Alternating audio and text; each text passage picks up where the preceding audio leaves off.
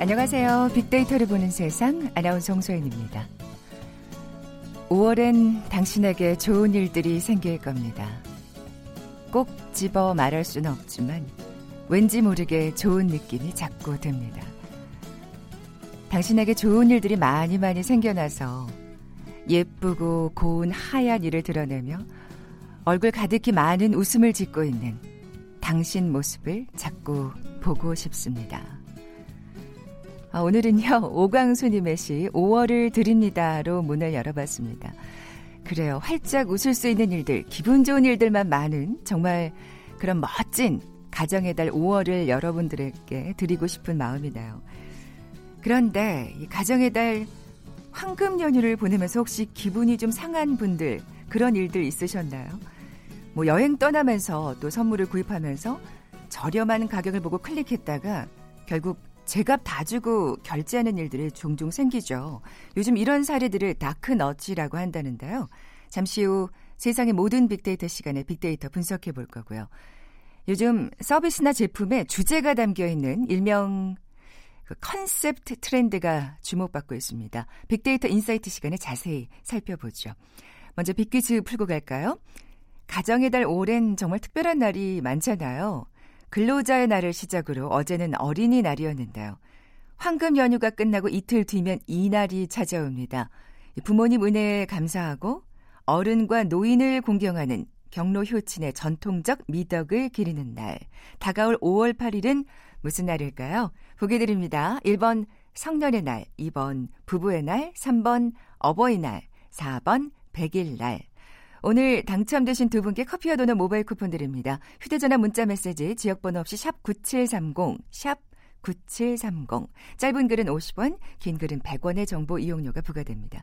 방송 들으시면서 정답과 함께 다양한 의견들 문자 보내주십시오.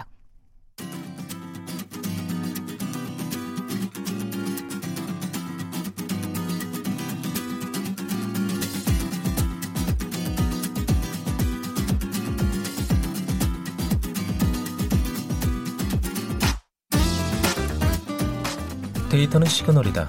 KBS 1라디오 빅데이터로 보는 세상. 세상의 모든 빅데이터. 궁금했던 모든 화제 이슈를 빅데이터로 분석해보는 시간이죠. 세상의 모든 빅데이터. 빅 커뮤니케이션 전민기 팀장 나와 계세요. 안녕하세요. 네, 반갑습니다. 전민기입니다. 이런 거 진짜 경험하게 돼요. 그래서 그쵸. 무턱대고 클릭하면 안 되더라고요. 네. 네. 최저가라고 떠서 들어가 봤는데 계산할 때 보면 가격이 많이 달라져 있는. 뭐가 플러스 뭐가 붙어 있어요. 붙잖아요. 그래서 정말 그렇게 의식 안 하고 띡 클릭하면 맞아요. 큰일 나겠더라고요. 그러니까 정말 수고로움, 사실 인터넷 사이트 워낙 많으니까 같은 제품 판매하는. 그러니까 굉장히 골심해서 들어가서 했는데 나중에 보니까 다른 사이트보다 좀 비싼 경우도 있고. 오히려. 특히 요즘에 그 숙박 공유 사이트 같은 경우는 또 고지가 안 돼 있는데 보니까 뭐 청소비다, 세금이다 이런 것까지 붙어가지고 훨씬 올라가는 경우 상당히 많고, 저도 이제 그 아이를 키우다 보니까 뭐 장난감 같은 거 사러 갔을 때 그 가격 보고 들어갔는데 이게 보면은 그 제품에 뭐 다른 제품까지도 이렇게 가면은 가격이 뭐 2~3배까지 차이 나는 경우도 심지어 있어요. 그러니까 또 그건 엄청나다. 그렇죠. 근데 아이한테 이걸 사준다고 약속했기 때문에 그 마지막 결제 단계까지 갔을 때 그냥 이제 누르게 되는, 아예 모르겠다 약간 욕하면서도 그런 소비자들이 있는데, 그게 사실 소액의 경우에는 또 그렇게 될 것 같아요. 그렇죠. 엄청난 금액의 차이가 아니면. 근데 이게 알고 봤더니 일종의 마케팅이고 상술이었던 겁니다. 그러니까 우리가 거기에 약간 속고 있다라고 하긴 좀 그렇지만 어쨌든. 아니 근데 진짜 심하게만 노란하고 있는 거죠. 노란한다라는 표현이 맞는 것 같아요. 예. 아니 그러니까 정말 말씀하신 대로 워낙 그 찾는 게 참 수고로움이 더 있잖아요. 그쵸. 그러다 보니까 마지막 결제 단계 가면 이거 뭐야, 더 비싸네? 얼마 차이 안 나는데 모르겠다. 맞아요. 주소까지 다 썼는데 그거 다시 처음부터 욕을 막 하면서 그냥 클릭하는. 맞습니다. 에이씨 이러면서. 네. 근데 그래서 이거 신조어가 있는 거군요. 그렇죠. 다크넛지라는 건데. 다크넛지. 예. 일명 이제 귀차니스트들을 노리는 거예요. 아예 몰라 귀찮아 뭐 얼마 차이 안 나는데 이런 심리가 있잖아요. 사실 넛지는 되게 좋은 뜻인데. 맞아요. 넛지는 사실 한동안 또 이게 도서 쪽에서 맞아요. 관련 책들도 많이 나왔었어요. 예, 예. 그러니까 넛지라는 건 이제 팔꿈치로 옆구리를 툭 치듯이 부드러운 권유로 해서 타인의 바른 선택을 돕는 걸 의미하는데 앞에 다크가 붙었잖아요. 그러니까요. 이 개념을 뒤집는 거예요. 기업이 소비자의 비합리적인 구매를 유도해서 이익을 취하는 사례라고 보시면 될 것 같고 혼을 빼듯이 물 흐르듯이 그냥 결제 버튼 누르게끔 하는 게 혼을 빼듯이 그 말이 맞네. 그게 바로 이 핵심입니다. 아까 말씀하신 대로 근데 그러니까 사실 뭐 장난감은 아니 그것도 손해인데 네. 사실 숙박 같은 경우에는 이게 뭐 몇 밤 며칠이잖아요. 하루가 아니고 확 늘어나죠. 확 늘어나죠. 예. 그러니까 그 아까 약간 예로 설명드렸던 숙박 공유 사이트 같은 경우는 이제 가격 범위를 설정할 수가 있어요. 네네. 이게 한 이 신문사 기자가 이걸 해봤더라고요. 그래서 12,000원에서 5만 원 사이로 체크하니까 1박이 한 39,000원짜리 숙소가 가장 먼저 눈에 띄더래요.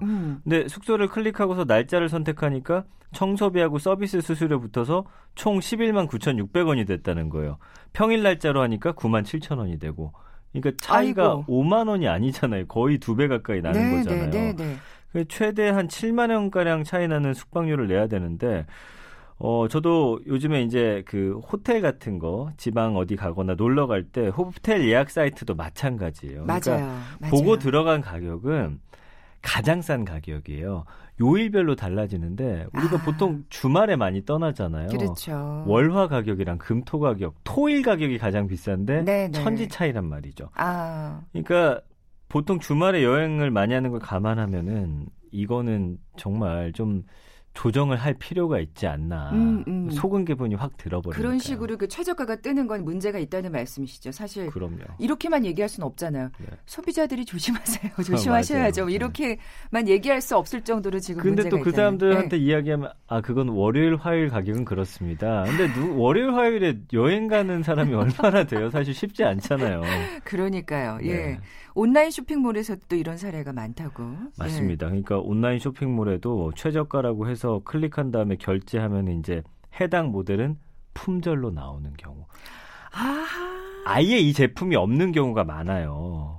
그래, 그럼 그렇지 뭐 이렇게 네. 되는. 아이고. 그럼 다른 거라도 사자. 요렇게해서 또 다른 거 추천해 주잖아요. 일단 들어갔으니까 이 사이트를 한번 보긴 본단 말이에요. 이런 식으로 사람들을 소비자들을 유인하는. 근데 이걸 몰랐으면 모르겠는데 이걸 알고도 상술로 이용하고 있었다라는 걸 딱 아는 순간 기분이 너무 상하지 않으세요? 그렇죠, 그렇죠. 예, 그래서 약간 다른 모델의 추가 비용이 뭐 붙는다든지 해가지고 약간 어쨌든 속은 감은 있지만 아유 그래. 이거 원래 인기 많은 제품이니까 그냥 다른 거 사자. 에이 모르겠다. 이 심리를 딱 이용해 버린다는 게 포기해 버리는. 맞습니다. 네.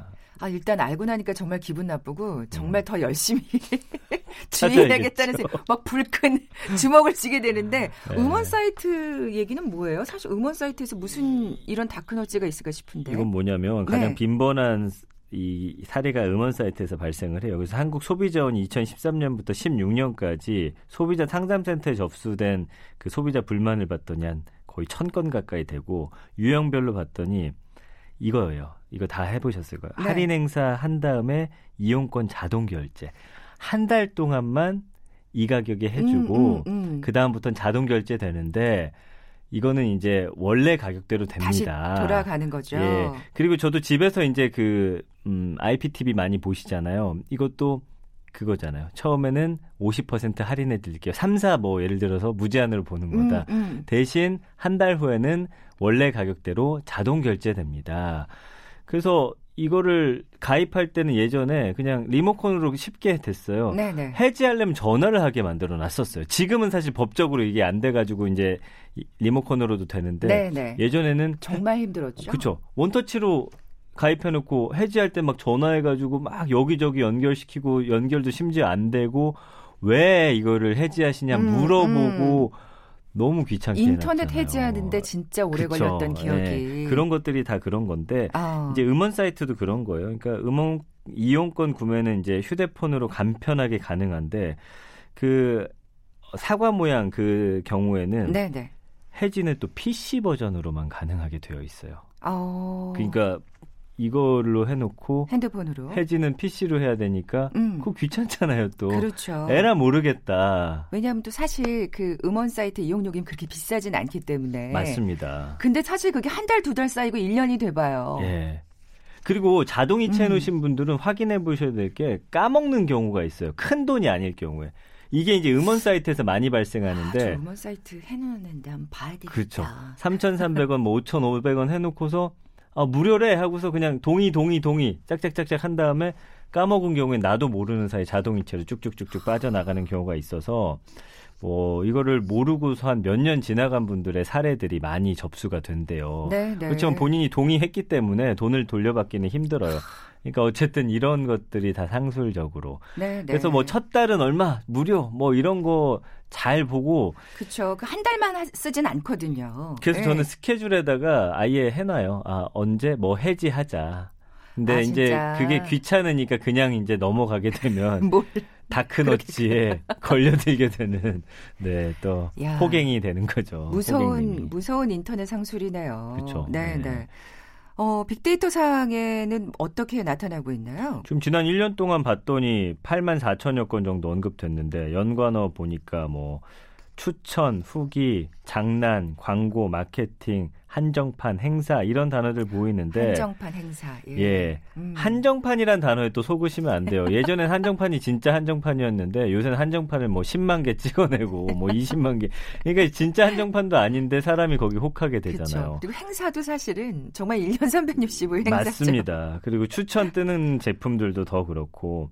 그러니까 이게 다 마케팅이라는 거죠. 감성어 긍부정 비율 보면 28.3 대 37.9인데 여기에 대한 인식을 우리가 크게 안 하고 있다는 거죠. 이 다크넛지 라는 네. 거에 대해서. 그래서 부정 감성어 보면 지나치다, 우려된다, 얄팍하다, 마음에 들지 않는다, 범죄다. 이거 심지어 그렇게 생각할 수 있습니다. 야, 이 정도면 이거 범죄 아니냐? 이런 말까지 나오는 거거든요. 그러니까요. 예. 네.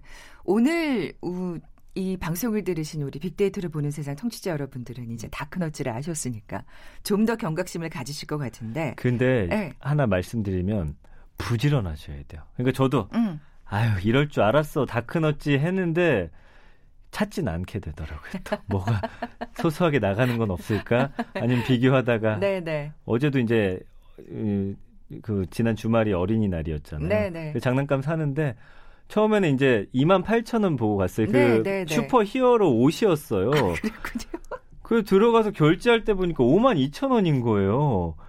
그래서 어떡하지 하다가 약속을 했으니까 그냥 결제했거든요. 와, 좀 세게 예 네. 속으셨다. 네.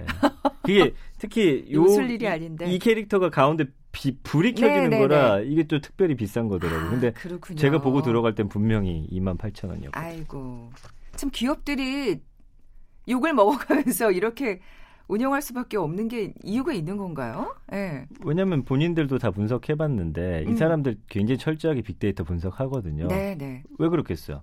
결제가 되니까. 그렇죠. 팔리니까. 많이 팔리니까. 욕을 먹을지언정. 예전보다 늘어나니까 에, 팔리는 에. 수량 자체가. 그 이 사람들은 안 할 이유가 없는 거예요. 뭐 그렇다고 해서 막 사회적 공분을 일으킬 정도로 막 여론이 형성되는 것도 아니고. 그렇죠. 사실은 이게 넛지어서 이렇게 알게 모르게 사실은 스리슬쩍 속는 거니까. 네, 툭 하고서 하는 거기 때문에 네, 네. 이거는 사실 소비자가 뭐 게을러서 생기는 건 아니고 기업이 소비자의 충동 구매와 소비 관성을 유도를 하면서 발생하는 거거든요. 소비자 심리를 정확히 파악하고 있어요. 이 사람들 그 소비 성향이라든지 네, 이런 거 얼마나 네. 분석하는지 아시죠? 심리학자들까지 다 붙어가지고 그렇죠. 어떻게 하면 다음 소비로 이어지게 할 것인지.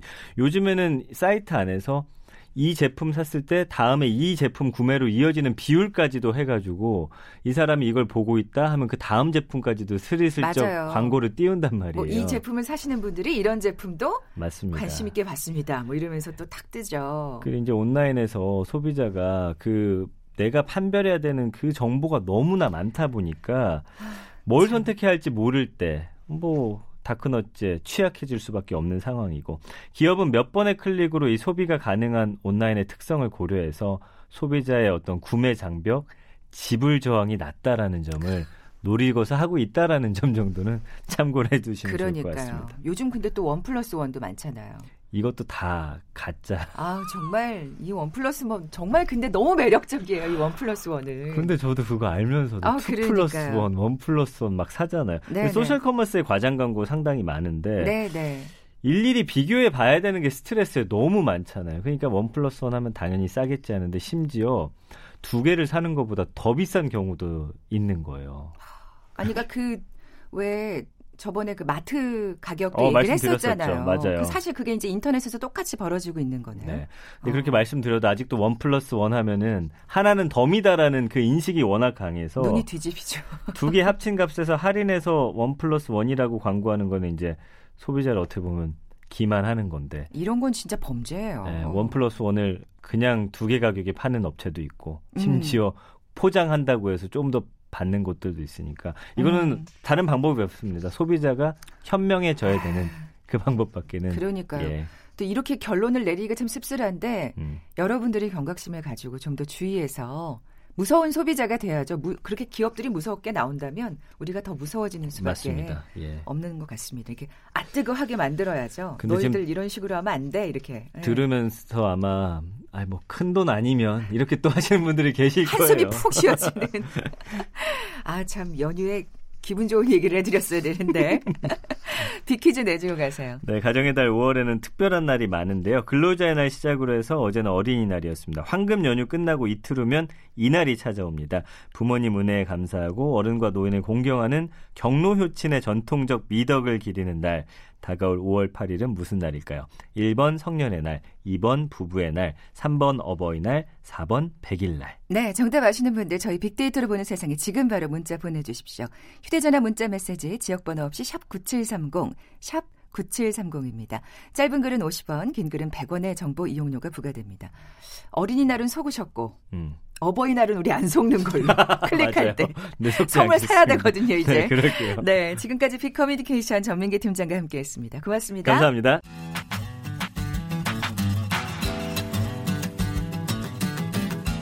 마음을 읽으면 트렌드가 보인다. 빅데이터 인사이트. 타파크로스 김용학 대표가 분석해드립니다. 네, 빅데이터를 통해 라이프스타일과 소비 트렌드를 분석해보는 시간. 마음을 읽으면 트렌드가 보인다. 빅데이터 인사이트. 타파크로스의 김용학 대표 나와 계세요. 안녕하세요. 안녕하세요. 자, 오늘 그 키워드가 컨셉 트렌드입니다. 네. 이게 어떤 의미인지 먼저 설명해 주셔야 될 것 같아요. 네. 말 그대로 컨셉을 중시하는 트렌드가 나오고 있다라는 것인데요. 네. 최근에 국내 한 방송 프로그램에서 개그우먼 박나래 씨의 집이 굉장히 화제가 된 적이 있었습니다. 아, 그래요? 예, 홍콩의 어느 뒷골목에서나 만나봄직한 아주 멋진 술집을 집안에 꾸며놓고 예, 여러 좋은 사람들을 초대해서 파티를 즐기는 모습이 굉장히 화제가 된 적이 있었는데요. 네. 이 사례는 컨셉이 얼마나 성공적인 자기 연출에 중요한 역할을 하는가를 보여준 좋은 사례이죠. 아. 최근에 여러 소비자들은 가격이나 성능도 중요하지만 개성 있고 참신한 컨셉으로 자신을 잘 무장한 상품들을 훨씬 더 주목하는 트렌드가 있는데요. 네, 이런 분들을 우리가 흔히 컨셉러라는 신조어로 부르기도 합니다. 그렇군요. 그래서 이런 컨셉러의 유형이라든지 이런 것들이 인기를 끄는 원인에 대해서 오늘 말씀을 드리고자 합니다. 네네. 그러니까 뭔가 이렇게 스토리가 있는 거를 요즘에는 정말 모든 게 다 그런 것 같아요. 그렇습니다. 예, 그 배경에 대해서 좀 살펴보죠. 네, 첫 번째가 이른바 플로팅 세대의 등장이라고 볼 수가 있는데요. 플로팅 세대라는 거는 직역을 하자면 떠다니는 세대 뭐 이렇게 설명할 수가 있을 것 같은데 최근에 젊은 세대 같은 경우는 자신들한테 맞는 선택지를 끊임없이 탐색을 하는 경향을 보이고 있죠. 아. 하나의 컨텐츠에 장기간 집중하는 것보다는 여러 정보를 동시다발적으로 받아들이기도 하고요. 뭐 콘텐츠뿐만 아니라 직장이나 거주지도 이곳저곳으로 많이 옮겨다니는 특징을 보이기도 있습니다. 이런 플로팅 세대 같은 경우에는 소비를 할 때도 첫인상이라든지 느낌, 또 브랜드가 갖고 있는 컨셉을 중요한 평가 요소로 판단을 해서 물품을 구매하는 특징을 갖고 있습니다. 약간 이미지를 중시하는? 그렇습니다. 네네네. 그러다 보니까 최근에 이미지를 가지고 서로 관계를 맺고 있는 SNS를 즐겨하는 그런 경향을 많이 보이고 있기도 하고요. 실제로 그런 SNS에 올리기 위한 자기 이미지를 얼마나 좋은 곳에서 예쁘게 연출하느냐가 관계를 맺는 능력의 척도로 평가되고 있기도 하죠. 자신도 이제 컨셉으로 그 PR을 하는 시대가 그렇습니다. 된 거군요. 네. 예, 예. 두 번째는 현대 산업사회의 공급 역량이 이제는 보편적으로 굉장히 높아져서 업체별로 차별화가 되기가 굉장히 어렵습니다. 그래서 제품이 갖고 있는 기능이나 성분과 같은 특징보다는 이 제품이 갖고 있는 컨셉이 얼마나 소비자한테 차별적으로 적용을 하느냐, 어필할 수 있느냐가 소비자들의 선택을 받을 수 있는 중요한 요소가 되고 있기도 한 것이죠. 소비자들은 한계 민감도의 감소 현상에 살고 있다고 볼 수가 있는데요. 예, 자극이 강도가 낮을 때는 오히려 변화에 민감하지만 자극의 강도가 높아질수록 자극의 변화에 둔감해지는 현상을 한계 민감도의 감소 현상이라고 볼 수가 있는데요. 네. 소비 측면에서 보면은 낮은 품질의 제품만 사용하다가 고품질의 제품을 지속적으로 사용하다 보면 더 우수한 제품이 나와도 그 변화를 쉽게 인지하지 못하는 현상을 꼽을 수가 있을 것 같습니다. 네, 그렇기 때문에 더 감성적으로 다가갈 수밖에 없는. 그렇습니다. 다 뭐 사실 이제 품질적으로는 다 고만고만한. 네, 여전한 혁신이 아니고서는 소비자들한테 감동을 주기가 굉장히 어려워진 상황인 그래서 거죠. 그래서 감성적으로 다가갈 수밖에 없는. 네, 그럼 컨셉을 좀 구체적으로 분류해 볼까요? 네, 크게 세 가지로 나뉠 수가 있는데요. 첫 번째는 브랜드 컨셉, 두 번째는 제품 컨셉, 세 번째는 커뮤니케이션 컨셉으로 나뉠 수가 있습니다. 네. 먼저 브랜드 컨셉 같은 경우에는 한간의 상품이나 서비스를 기획을 하면서 기업의 이미지라든지 사업 방향, 기업의 마케팅 전략 같은 것들을 상품이나 브랜드에 투영시키는 과정을 겪은 제품인 거죠. 네. 그래서 소비자들이 브랜드를 선택하는 행동을 보면 이성적 판단에 의존하는 것보다는 감성적 판단에 의존하는 경우가 많아지고요. 두 번째 제품 컨셉은 제품 개발을 위해서 발굴된 아이디어를 고객의 시각에서 구체화하거나 정교화하는 겁니다. 최근에 여러 제품들이 대부분 이런 컨셉들을, 이런 과정들을 겪고 있는데요. 제품 컨셉을 잡는다는 것은 상품이 지닌 강력한 장점이 무엇인지 파악을 하는 과정이라고 볼 수가 있습니다.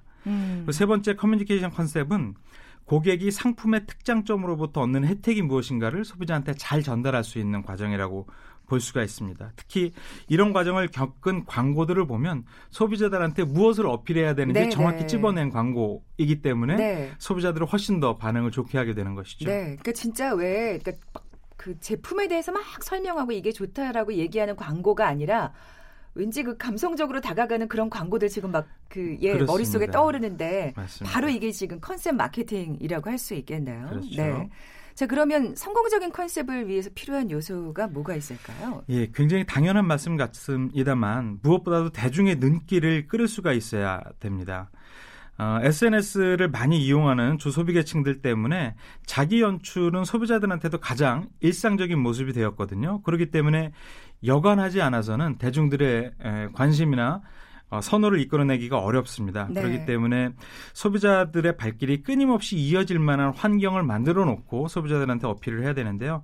최근에 어떤 전시회들의 사례를 말씀을 드리면 관람객이 소위 인생샷을 찍을 수 있는 공간을 이 전시회 공간 전체로 꾸며놓은 사례가 있습니다. 네네네. 그래서 뭐 예를 들어서 설치 미술 작품을 거울의 컨셉으로 만들어서 거울 정원의 컨셉을 소비자들한테 어필한 경우도 있고요. 아이스크림 조형물을 설치해서 하이 아이스크림 전이라는 전시회를 한 경우도 있습니다. 네. 제가 오기 전에 봤던 어떤 어린이집은요, 이제 어린이날을 맞이해서 네네. 아이들과 부모님들이 소위 SNS에 자신들이 이곳을 방문했다는 인증샷을 남길 수 있는 포토존을 아예 어린이집 앞에 만들어놔서 네네. 참여하는 모든 사람들이 쉽게 즐길 수 있게끔 배려를 한 경우도 있었습니다. 네, 요즘은 또 사진 안 찍으면 얘기가 안 되기 때문에 네, 인생샷을 잘 찍힐 수 있는 곳으로 만들어놔야지만 소비자들이 발길을 가져올 수 있다는 거죠. 그냥 보는 전시회도 그냥 보는 것만으로는 이제 성에 차지 않기 때문에 그렇습니다. 두 번째는요? 두 번째는 무엇보다도 짧고 재미있어야 한다는 겁니다. 최근에 펀슈머들이 좋아하는 컨셉이라고 할 수가 있을 것 같은데요. 요즘 젊은 친구들은 정말 그렇습니다. 네. 예, 90년대생은 병맛을 즐긴다라는 얘기도 있지 않습니까? 예. 굉장히 차별적이고 하약이 있어야지만 관심을 얻게 되는 것인데요. 최근에 한 유통체인인 시사 같은 경우에는 케이크 3종의 명칭에 소위 급식체라고 하죠. 학교 급식을 먹는 중고생들이 사용하는 과도한 줄임말의 글씨체 네네. 이런 것들을 써서 10대, 20대뿐만 아니라 3, 40대 세대의 호기심을 자극한 바도 있는데요. 실제로 출시 3개월 만에 판매량이 100만 개를 넘었다고 합니다. 아, 그렇군요. 이건 성공했네요. 네. 그리고 세 번째는 대충이라도 컨셉이 명확해야 한다는 것입니다. 네. 최근에 국민적 인기를 끌고 있는 모바일 메신저 프로그램의 한 이모티콘을 보면 이모티콘이 그렇게 정교하지가 않습니다. 그냥 검은 선 몇 개에 점 몇 개를 찍은 것 같은데 이 이모티콘의 표정과 말풍선 안에 들어가 있는 말이 최근의 유행어라든지 쉽게 쓰는 얘기들을 많이 받아들여서 굉장히 재밌다는 것입니다. 아, 요즘은 이모티콘도 약간 병맛이. 맞습니다. 아, 싫어요. 병맛이 가요 좀. 이렇게 일상적으로 쉽게 쓸 수 있는 유행어들을 받아들여서 소비자들이 이 이모티콘이 어떤 상황을 의미하는지 쉽게 직관적으로 이해할 수 있는 형태로 명확하게 만들어낸 거죠. 그렇군요. 빅데이터 상에서도 좀 살펴볼까요? 네, 데이터 상에서도 굉장히 큰 변화가 보이는데요. 네. 2016년도에 컨셉과 관련된 언급량이 약 287만 건 정도였는데 2018년도에는 무려 447만 건 정도로 무려 56% 이상 급증한 걸로 나타나고 있습니다. 예. 연관어들을 살펴보면 첫 번째가 촬영이었습니다.